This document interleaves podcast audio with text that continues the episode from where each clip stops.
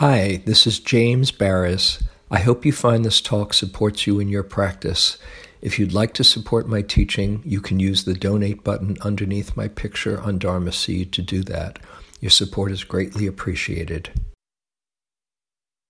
The other morning, um, one of the questions when Guy was was answering, was being the answer man for the morning, uh, was about consciousness and um, is it part of the aggregates or is there a consciousness outside of the aggregates? And it was just delicious hearing his response. Uh, and, uh, and so I, I'm going to talk just a little bit, the first part of this talk, uh, addressing, addressing that and its implications for, for practice.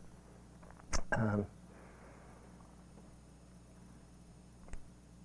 the, uh, the question about consciousness as an aggregate, or is there an awareness that's, that's possible, that's an all pervading awareness that is without objects, um, really points to the, uh, the question of uh, does a mind that's liberated, uh, in a mind that's liberated, is there a cessation of consciousness?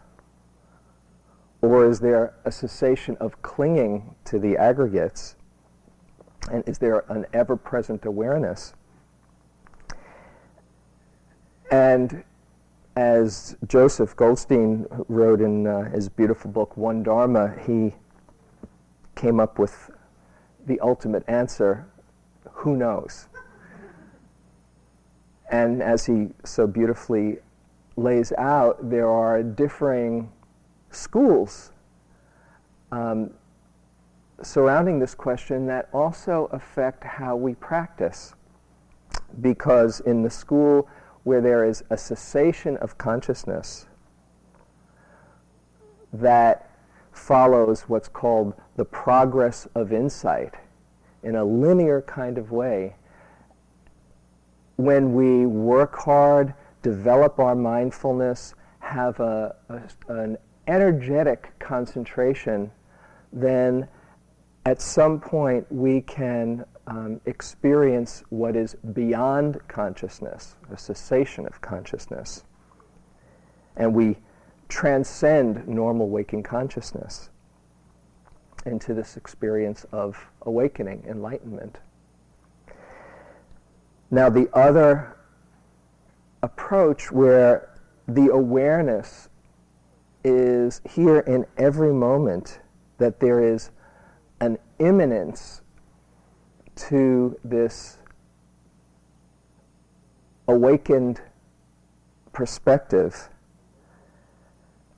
means that rather than working hard, that there is a kind of letting go and relaxing, a non doing completely.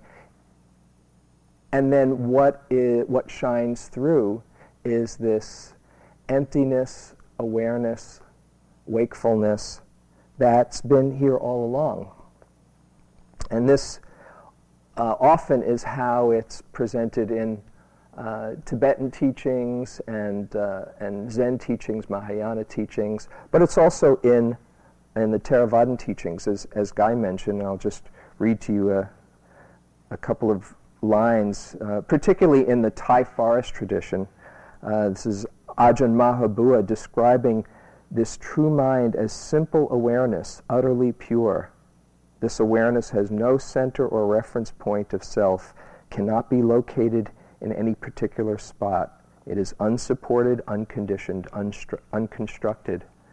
And Thanissaro Bhikkhu, contemporary American uh, Theravadan monk and scholar and teacher, he writes A few texts discuss a separate type of consciousness th- that does not partake of any of the six senses or their objects, said to lie beyond the range of describable experience and so is not included under the five aggregates.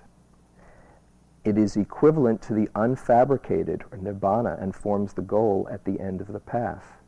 Okay? so this might sound like it's, you know, arguing or splitting hairs or trying to find out how many uh, angels are on the head of a pin. And, but really, it, it does, it can affect one's understanding of practice because in the, in the school of the progress of insight, where there is the development of concentration and, and energy, that, that means that you're, um, you're practicing very, very diligently, and you see the sayadaw, and, uh, and he might ask, Did you fall asleep on an in breath or an out breath? Or things like that. This is sometimes what they ask. And it's so powerful to, to give your whole heart to practice like that. Uh, and, I, and I know the, um, for myself, the power of practicing in that way. As they say, um, Practice like your hair is on fire is one of the, the axioms. And the Buddha talks also about this precious opportunity that we have to not waste a moment, to keep on reflecting on the preciousness of the human birth, that we're not here forever, to make each moment count because it's such a rare opportunity. On the other hand, there is this just resting in the great natural peace that says nothing to do, nothing to be, nothing to have. And as, uh, as it, I think Howie read a little piece of this uh, from Gendun Rinpoche, happiness cannot be found through great effort and willpower, but is already here in relaxation and letting go. Let the game happen on its own, springing up and falling back without changing, and all will vanish and reappear without end wanting to grasp the ungraspable, you exhaust yourself in vain. As soon as you relax this grasping, space is here, open, inviting, and comfortable. Sounds good. Um, this, by the way, is the uh, high teachings in Vajrayana, which they tell you after you've done 100,000 prostrations and 100,000 mantra recitations and visualizations, and you're working really hard before they say, just relax and let go. They're both true, as is usually the case. And there is a, um, an understanding of the, of the practice, whether it's called a path of practice or a waking up in this moment of practice, that there is both an awakening that's here available in every moment, and there is a path of purification and cultivation as well. One Zen master uh, called this sudden awakening and gradual cultivation. Even if you have a deep experience of the unconditioned, that's just the beginning it's not the end. And sometimes people can mistake that as being, oh, I've got it, nothing more to do. Until they forget, mm, what was it that I got? You know, oh yeah, let me get it again.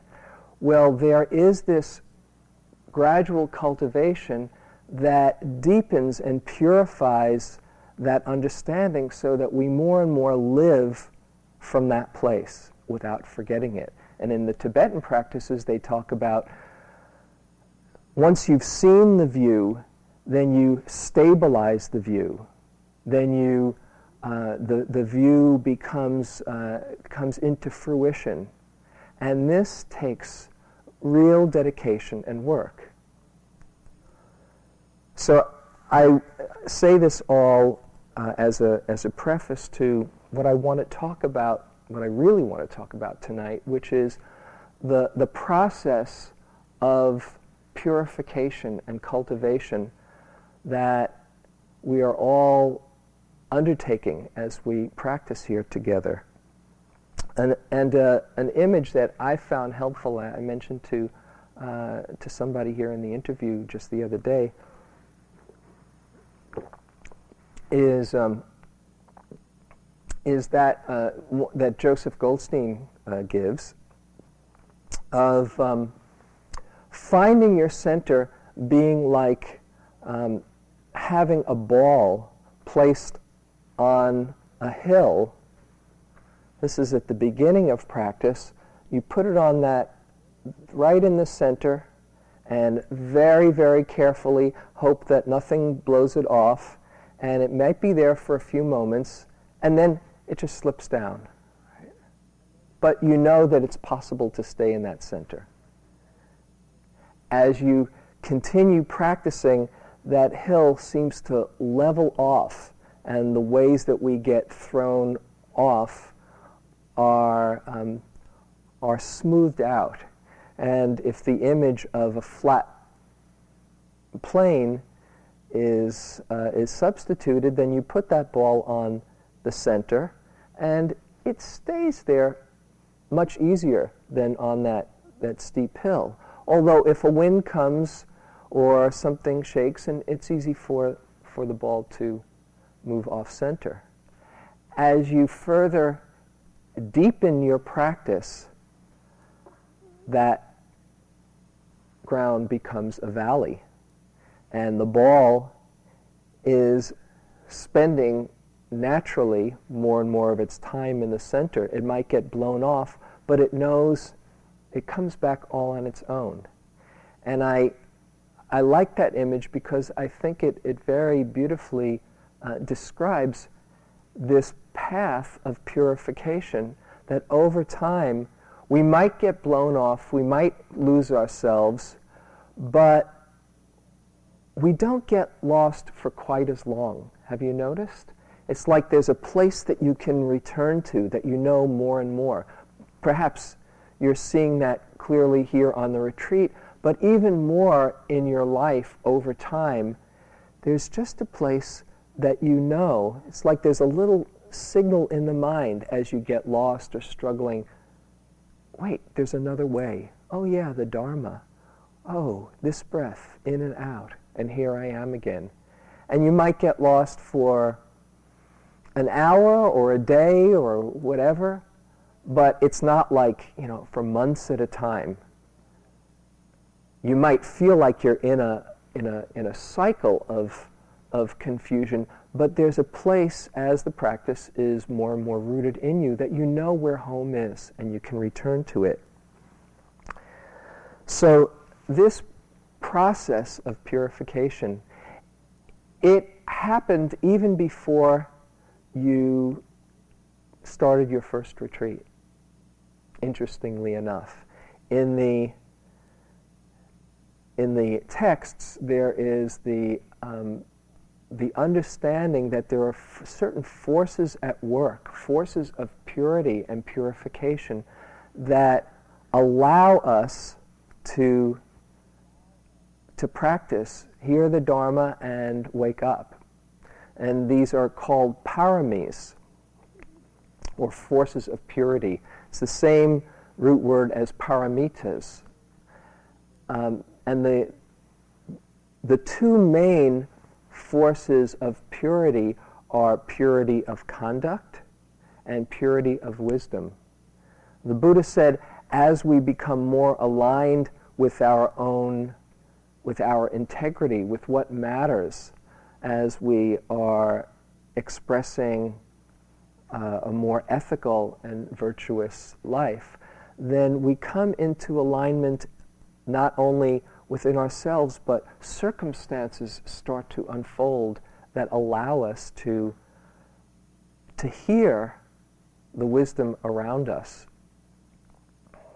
This is it. Ram Dass says in, uh, in Be Here Now, one of my favorite lines. He says, The next message you hear will be the next message you hear the messages are happening all, all the time, but often we can't hear them because we're too scattered and confused. But as you, as your forces, as your paramis of conduct, purity of conduct, which come from integrity and also a, a heart of generosity, allows for good, good circumstances and allows us to hear the Dharma. It is said that those those forces are what mysteriously, magically open us up to be able to hear the Dharma, be in circumstances where the Dharma is being heard. And when I say the Dharma, again, I don't only mean uh, Theravadan Buddhism, although it's extraordinary karma that we are all here together, hearing and sharing the Dharma. Then there is the purity of wisdom, which enables us not only to hear the Dharma, but motivates us to practice the Dharma. This, I just want to say a word about the first part, this, the, uh, the paramis of conduct, purity of conduct, that it brings us to the circumstances of hearing, hearing the Dharma, but also as we practice, as you've probably seen, more and more you start to align yourself, have that deeper, deeper understanding that this is where happiness lies, to live with integrity. And I remember on my first um, three month course, at the end of the, the course, and I, I tried to kind of figure out what I would tell people happened. You know, that might be a thought that occurs to you as you're maybe either ending up uh, uh, uh, coming to the end of a, a, month of practice or coming just be in the middle of two months. What do you say to people? You know? And I warn you, you can only say so much without either eyes glazing over or you know just kind of uh, confusion. So it's best to have a, a sound bite that kind of encapsulates it without getting too much into the details. But on that first retreat, what it really came down to, I said, okay, what did I learn in this one? And what I, what I learned came down to the fact that it's not worth the ripples in my mind to cause more confusion or suffering for myself or others. Now, coming to that understanding, really having it so clear, does not necessarily mean, oh, then that's it. I'll never do that again. There is a continual process of remembering after you've forgotten, oh, yeah, that is important to me. Okay, let's get back and, and remember what I know. So, that understanding, again, has its own purification process. But as you start to see that, not just as something that you read in a book, but something that you know for yourself, oh, I want to be in alignment with my values, that continues that process of facing in the right direction. I want to share with you actually uh, just a, a, little passage from somebody, um, from a young person who uh, did their first retreat. And uh, they put it so um, clearly and, and, and, uh, and profoundly. This person is saying, I have come to understand the real secret to long term happiness. Here it is. He was writing it to himself. I'll just read a little. The real secret of long term happiness is knowing that one's actions are in impeccable alignment with the truth.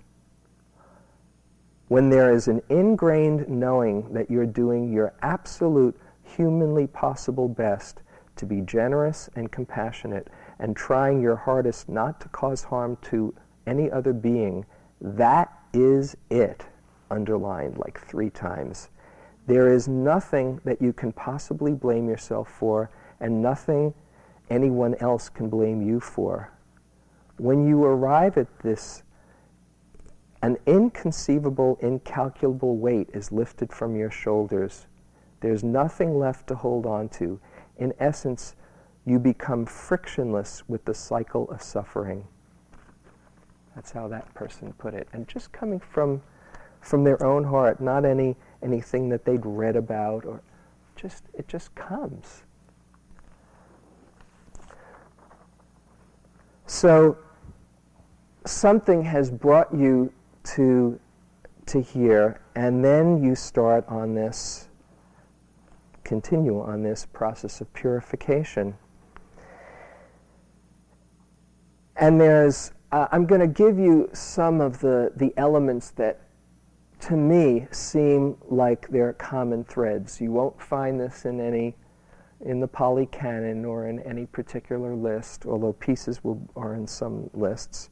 But um, it just seems to me, and I'll, I'll share with uh, a few of my own um, understandings of this and experiences with this, and hope you can relate to your own experience. Um,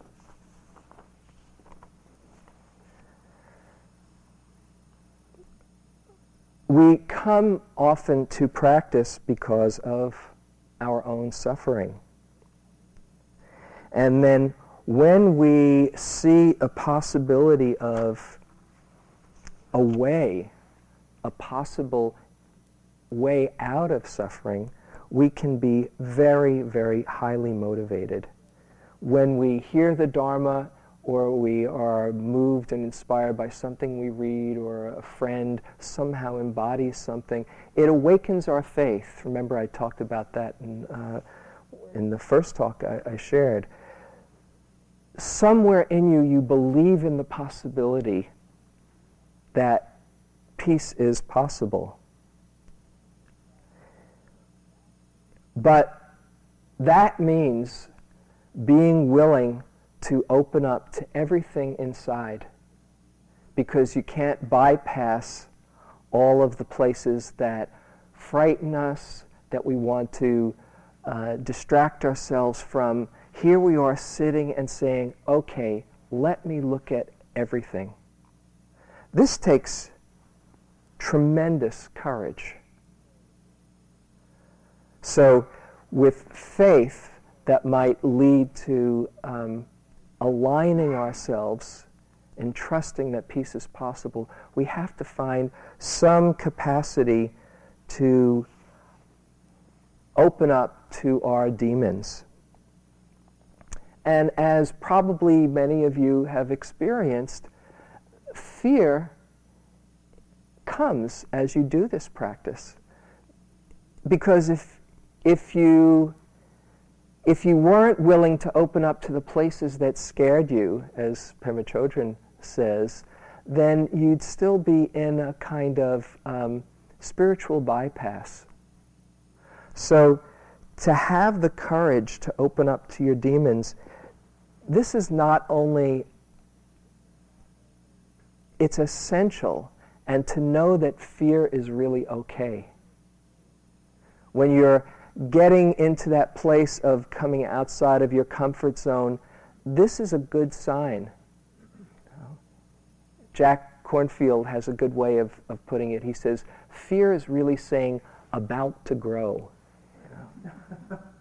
and it's a kind of scout between your familiar place, the, the known, and the unknown. When you touch that place of fear, or that place of uh, abject terror, don't think you're doing something wrong.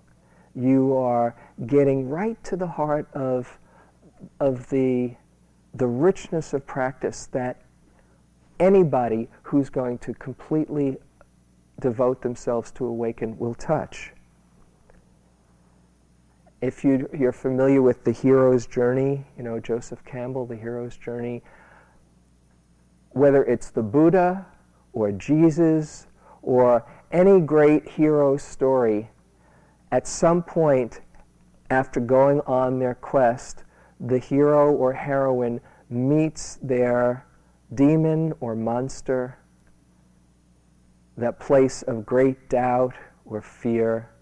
The contemporary image that I find very um, helpful and uh, that that almost anybody can connect to is in the Star Wars movie movies, particularly uh, the, in The Empire Strikes Back when Yoda is teaching Luke Skywalker to be a, a Jedi master, and Luke is very uh, impatient and he wants to get on with it, and he teaches uh, Yoda teaches him what, what he can, but at some point he feels, okay, if Luke is, is really going for it, let's give it to him. This is what he's got to see. And if you recall, if you saw the movie, he goes in with a lightsaber, and, and Yoda says, Go in that cave and you will face your demons. And it scares the living daylights out of Luke. But he comes out a new Jedi Master. You can't go around that. You have to be willing to face your demons in order to um, to really find the strength that you didn't even know was inside of you. That's what, that's what happens when you're willing, when you have the courage to face your demons. You just dig down and find a place that you didn't know was available to you. And it gives you deeper and deeper confidence that you touch something that is beyond your thinking mind. Oh, I have this capacity to be with it. So fear is okay and it's important, it's essential. And for my own self, my really deepest, um, my turning point in my life was when I came face to face with my most terrifying moments. I, and I, I won't get into it now, but other than to say, I thought I was going crazy. And I thought I was in, in a hell realm and there was no way out. And from that, sh- that losing all, anything to hold on to, somehow coming through the other side, I realized that I could face that demon again and come out alive. And it turned me around. Actually, this is even before I got into practice. It turned me around from being somebody who thought that life would never work to seeing the possibilities and the goodness in life. So if you touch your own your own fears and terrors, this is a good thing. It's partly learning to become more and more at home and friends, make friends with, with the fears. And as you get a taste of that possibility, there's a yearning, a real yearning for freedom. You have a faith in the possibility, you have the courage to be with things as they come up, and then there's a yearning for freedom. And this is a very also key component. How much do you want to be free? This is uh, from Poonjaji, my one of my most inspiring teachers who says, um, Just give rise to the single thought, I want to be free. This thought will rarely come out of the entire population. I call this thought of freedom going against the stream and towards the source. This desire for freedom is the most intense desire. Once you really feel it, all other desires are on the surface. They rise and fall. The desire for freedom is intense, and you must respond to it. When you respond, this desire will bring you back home. It will continue to trouble you if it is not fulfilled.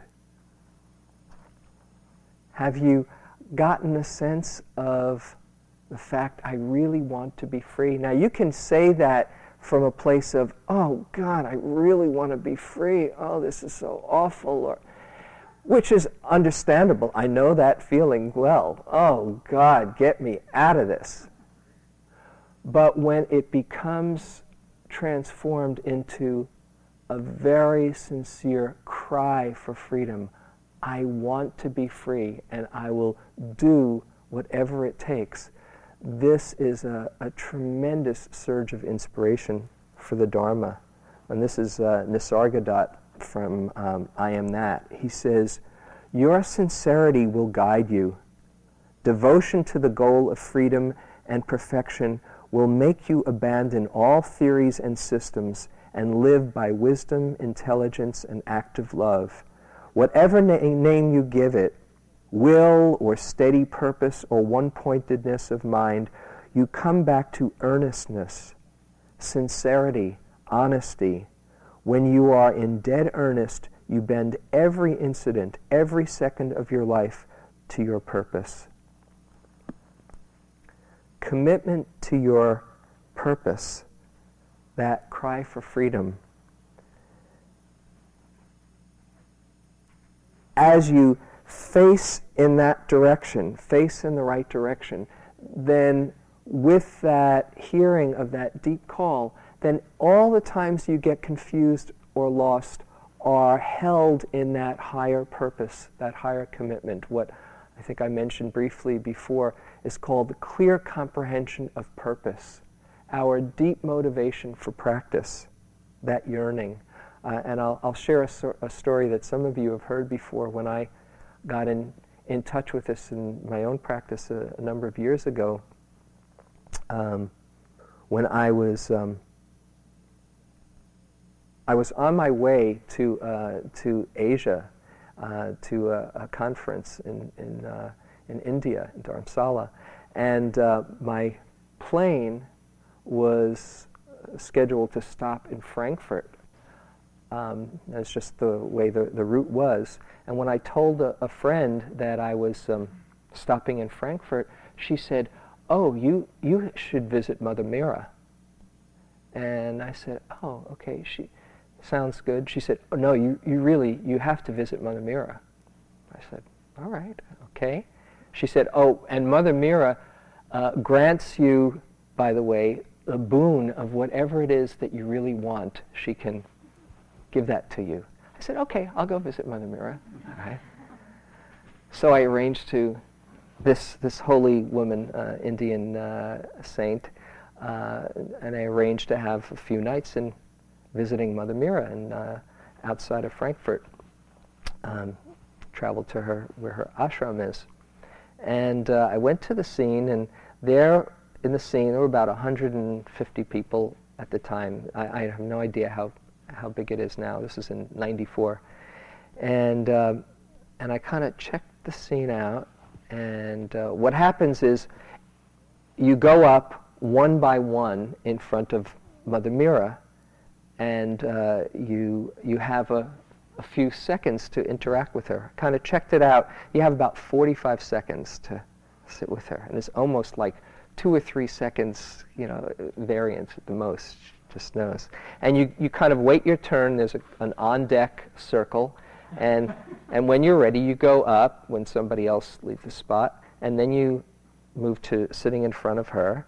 And you're sitting in there in front of her and you're looking oh, first you, um, first you put your head down and she kind of does some spiritual massage on your neck that who knows what. One friend called it untying karmic knots.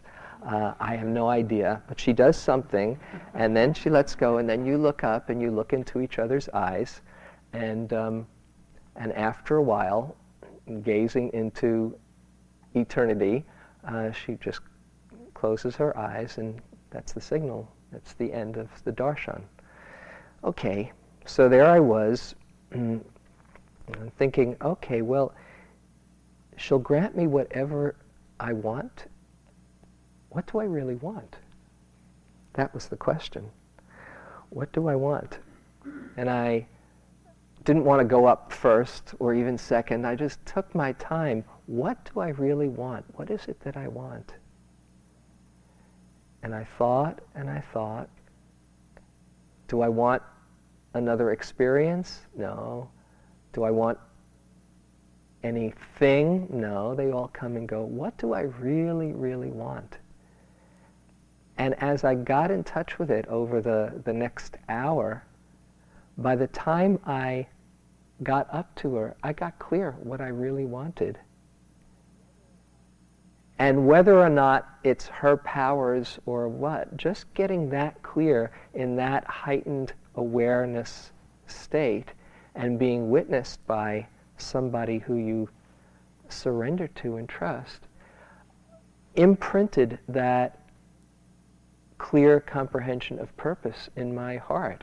And it's something that I, I say to myself um, every day before I give a talk before I work with, with somebody, just planting that seed and that intention keeps that alive. Now, I ask you, if you were in my situation and you were in front of somebody like Mother Meera or some wise being who could grant you what you really wanted, what would it be? Like you to just close your eyes for a moment, if you're not already, and just imagine in this situation, what is it that you really want? What is your highest, highest inspiration and intention?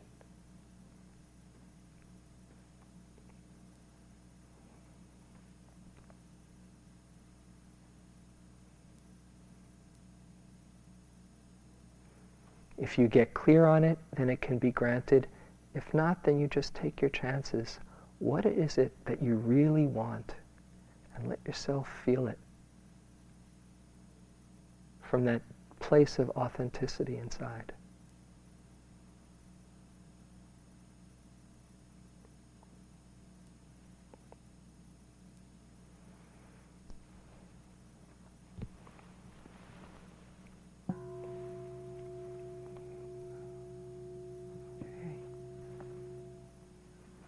Got it? That's it. Okay. That is your clear comprehension of purpose, which might change. It might change over time. We might be inspired by, by other things over time, but it is the, your own source of fulfillment in practice.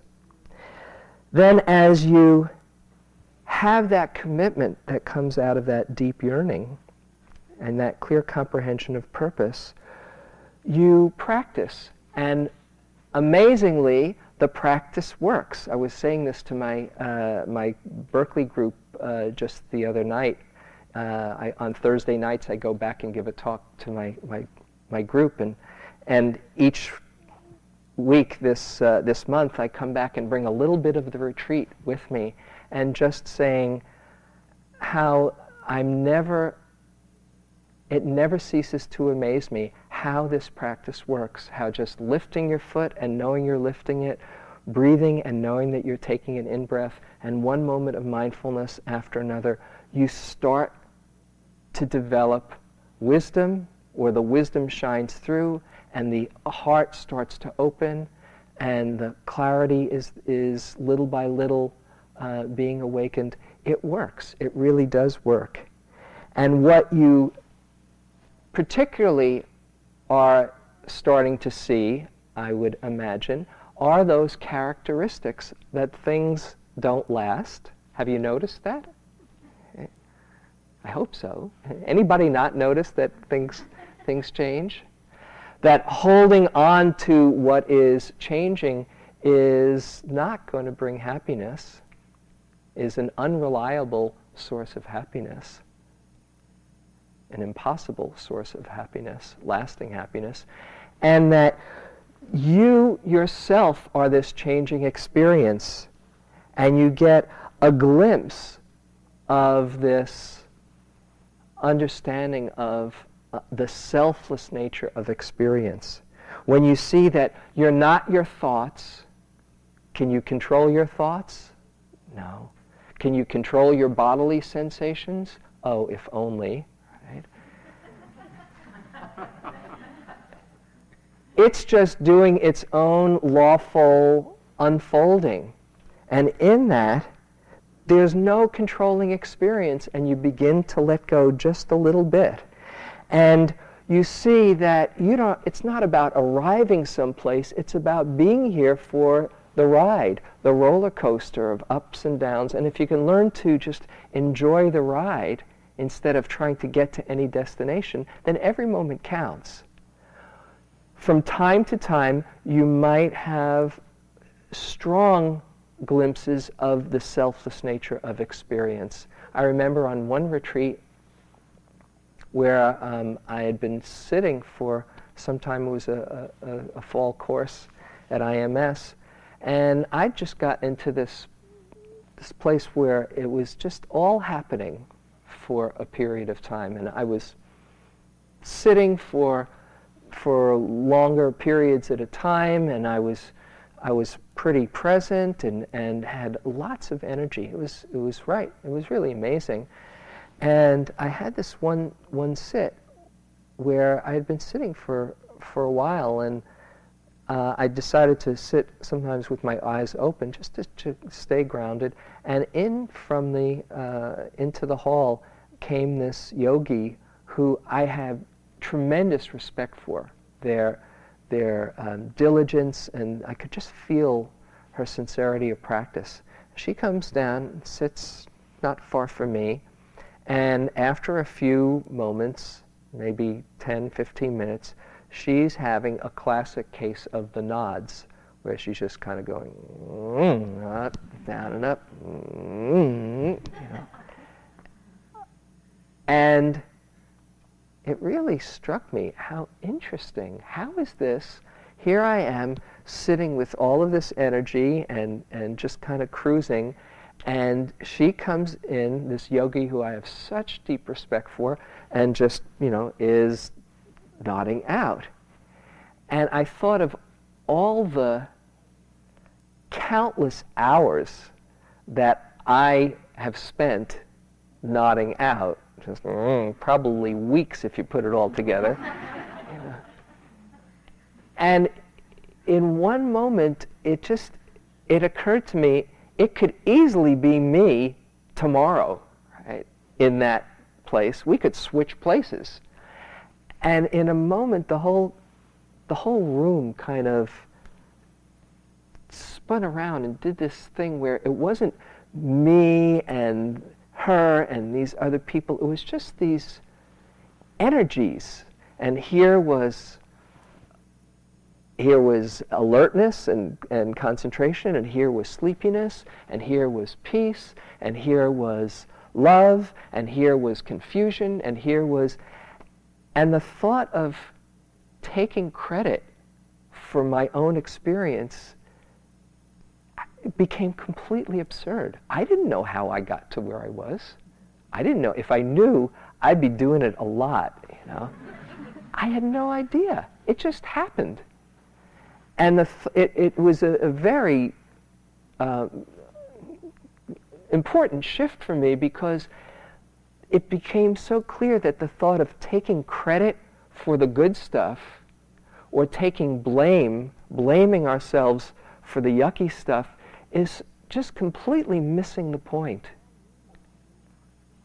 All we need to do is just show up, do the best we can, and sometimes we're clear, sometimes we're calm, sometimes we're chaotic, sometimes we're sleepy. It just does its thing.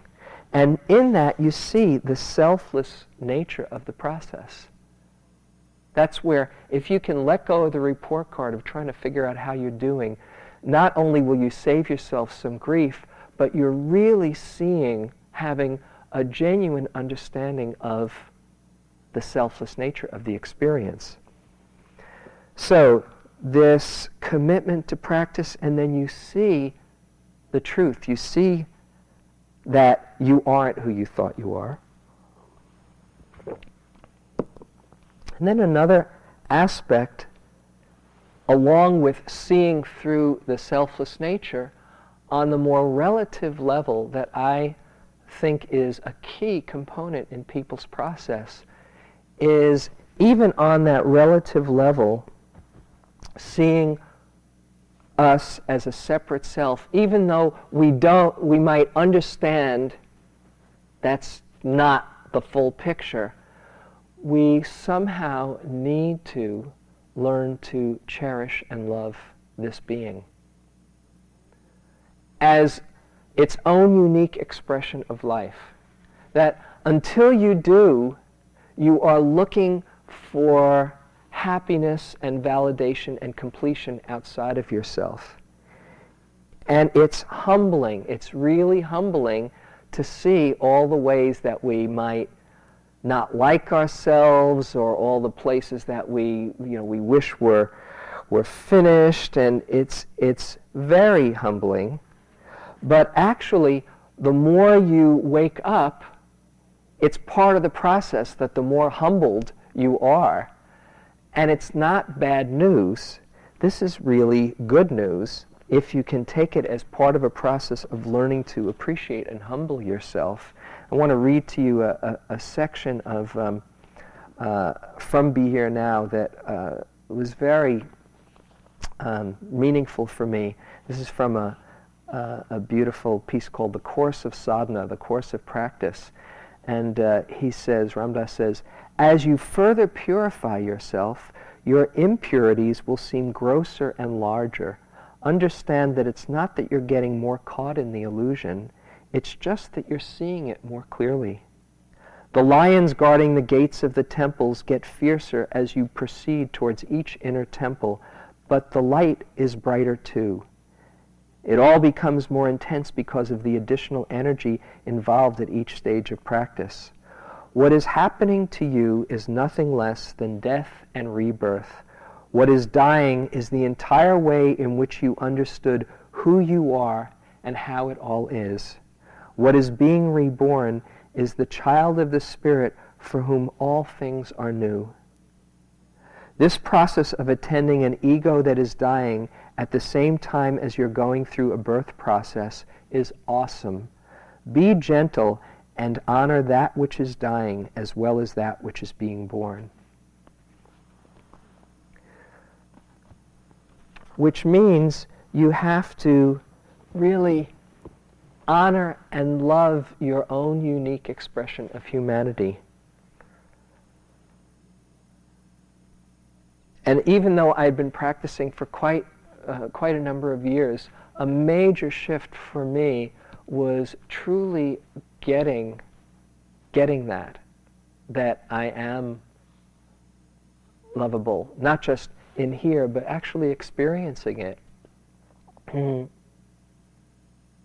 When I shared with you in one of the other talks, I think it was the judging mind, I asked you to see yourself through somebody's eyes. Remember that?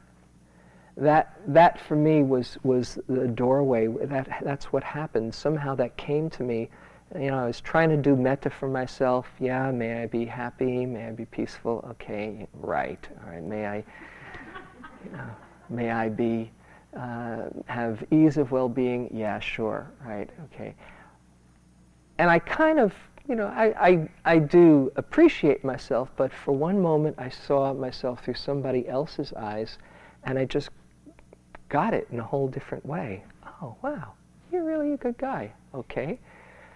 And I hope that you get that and see how important it is to more and more open up to that truth, that reality, that you are a perfect expression of life. And if you don't include yourself in that loving kindness, you're doing a disservice to everybody because then we don't get a chance to have your full beauty shine through that expression. I love Ajahn Sumedho's expression, the shining through of the divine, he calls it. I remember in one interview in, uh, in, in uh, doing intensive practice, I came in and I'd been teaching for, for some time, and I went into Joseph and I was taking a look at my mind, and I said, I have no business telling anybody anything about how to live their life. You know, I just see it all too plainly, all of this yuck in here, right? And uh, he said, "Oh yeah, I know what that's like. I get that. I've gotten that feeling." I said, "Yeah, you do. Eh, you did." He said, "Yeah, I get it every time I sit." You know. But then there's another place, you know. Every time he does a long practice retreat, at least this was a number of years ago, he might be over that by now, but, but those thoughts, they still might come, you know, oh my goodness, who do you think you are? But then, as he said to me, but you know what? Life is saying this is what you should be doing. And so you just have to honor that and not believe those thoughts. They're just habits, they're just old thoughts and patterns of mind. And the more we can even start by acting as if we're lovable, then we can uh, wake up to the place that we really are lovable. We are love. As I said in that other talk, how can you say my unconditional love isn't as good as your unconditional love? Know? But it will, it takes some humility to see all of those places and not believe those thoughts. It also takes, besides that development of loving kindness for ourselves, great patience because this, all of these patterns won't disappear in one day or one retreat. And so it's a process of just waking up little by little. And I, I, I share this passage that I love that um, I'm sure a number of you have heard that describes so beautifully this learning process. This is called Autobiography in Five Short Chapters by Portia Nelson. She says, Chapter 1 I walk down the street. There's a deep hole in the sidewalk. I fall in. I'm lost. I'm helpless. It isn't my fault. It takes forever to find a way out. Chapter 2 I walk down the same street. There's a deep hole in the sidewalk. I pretend I don't see it. I fall in again. I can't believe I'm in the same place. But it isn't my fault. It still takes a long time to get out. Chapter 3 I walk down the same street. There's a deep hole in the sidewalk. I see it is there. I still fall in. It's a habit. My eyes are open. I know where I am. It is my fault. I get out immediately. Chapter 4 I walk down the same street.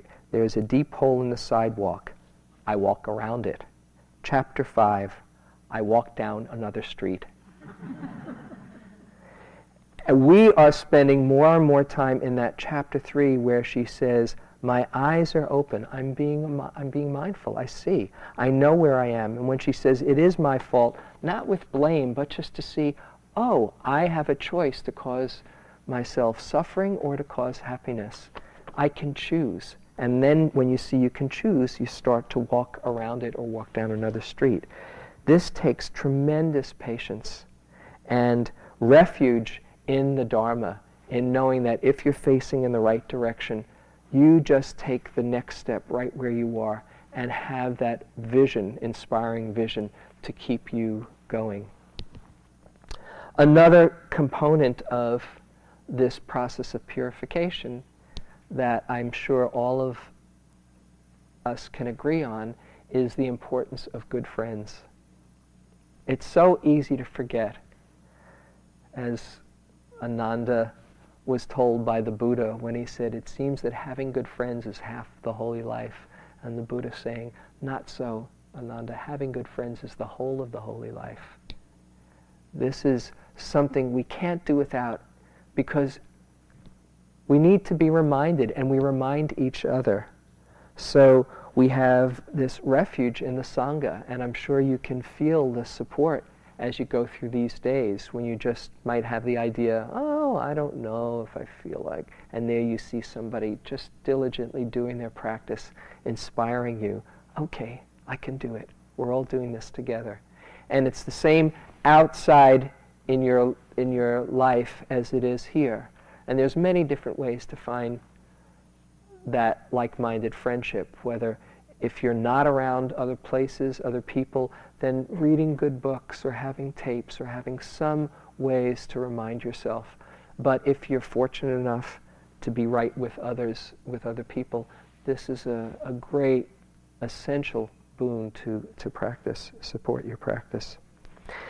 And then finally, as part of this process of purification, as you keep on facing in the right direction and keep on developing yourself and developing a loving attitude towards yourself as well as seeing the selfless nature of who you are, then your practice becomes a gift that you give to others.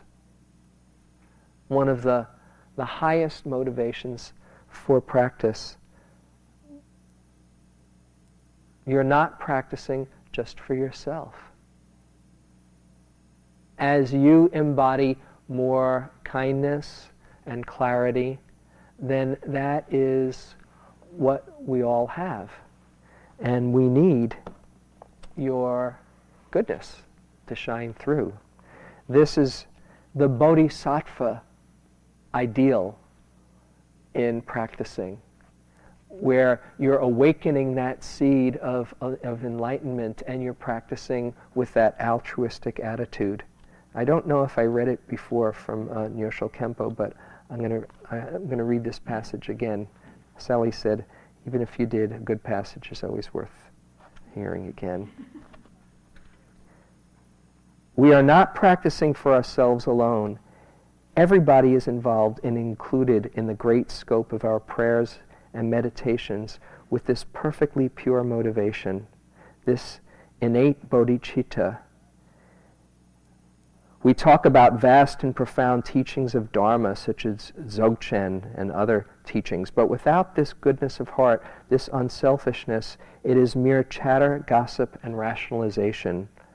The very heart essence of Buddha Dharma is to benefit others, bodhicitta. Whatever else we might do is secondary to that.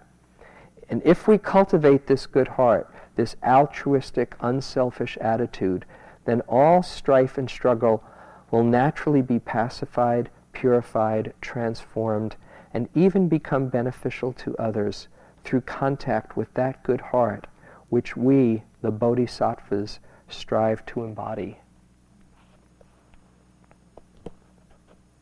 So that's the full flowering of this purification process.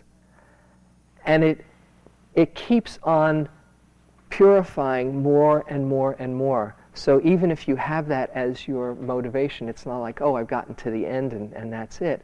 There's an ongoing development every moment of mindfulness, which I've said a few times before. Every single moment of mindfulness, you're deconditioning those habits of greed, hatred, and delusion, and you're further purifying your heart so that you live more and more from that place. You embody it, and then that bodhicitta, Buddha nature, shines through. So, your motivation, suffering leading to faith, and the possibility aligning yourself with your highest values, being courageous to face your demons and fears, feeling that deep yearning and commitment to practice, seeing through that sense of self, developing loving kindness for yourself, having great humility and patience as you do this practice, and having the support of good friends as you practice for the benefit of not only yourself but all beings. This is the process, as I see it, of purification. And it's here in this moment, and it's an ongoing process of development. Sudden awakening, gradual cultivation. I'll close with this poem that I, I read one evening at uh, one of the, uh, uh, the late night sittings uh, called Awakening Now, that I think really sums this up by Danna Faulds. Why wait for your awakening, she says. The moment your eyes are open, seize the day. Would you hold back when the beloved beckons? Would you deliver your litany of sins like a child's collection of seashells, prized and labeled? No, I can't step across the threshold, you say, eyes downcast. I'm not worthy. I'm afraid. My motives aren't pure.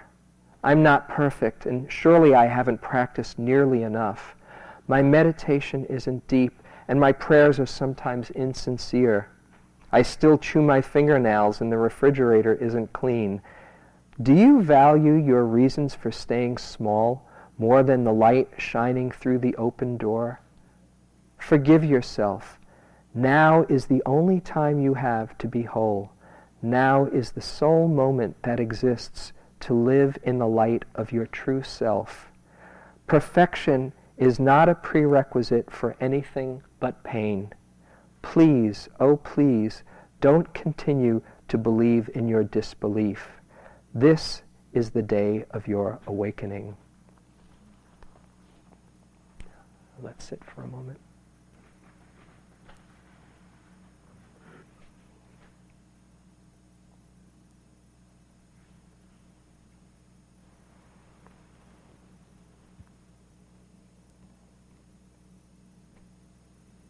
Thank you for your attention.